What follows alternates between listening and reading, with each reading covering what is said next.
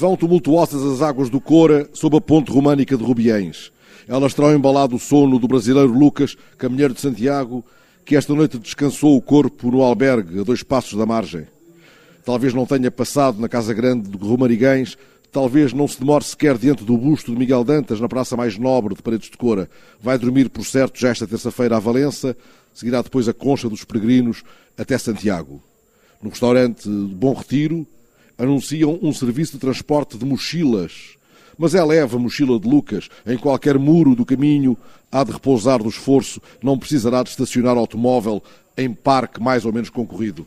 Não foi essa a sorte de Pedro Pinheiro, que deu consigo a hesitar ontem de manhã diante do único lugar disponível junto ao Palácio da Justiça de Paredes de Cora.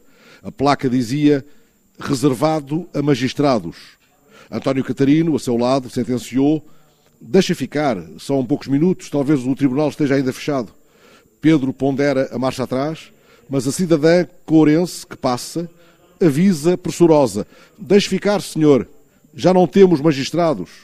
Desconcertantes descobertas no país dito de baixa densidade.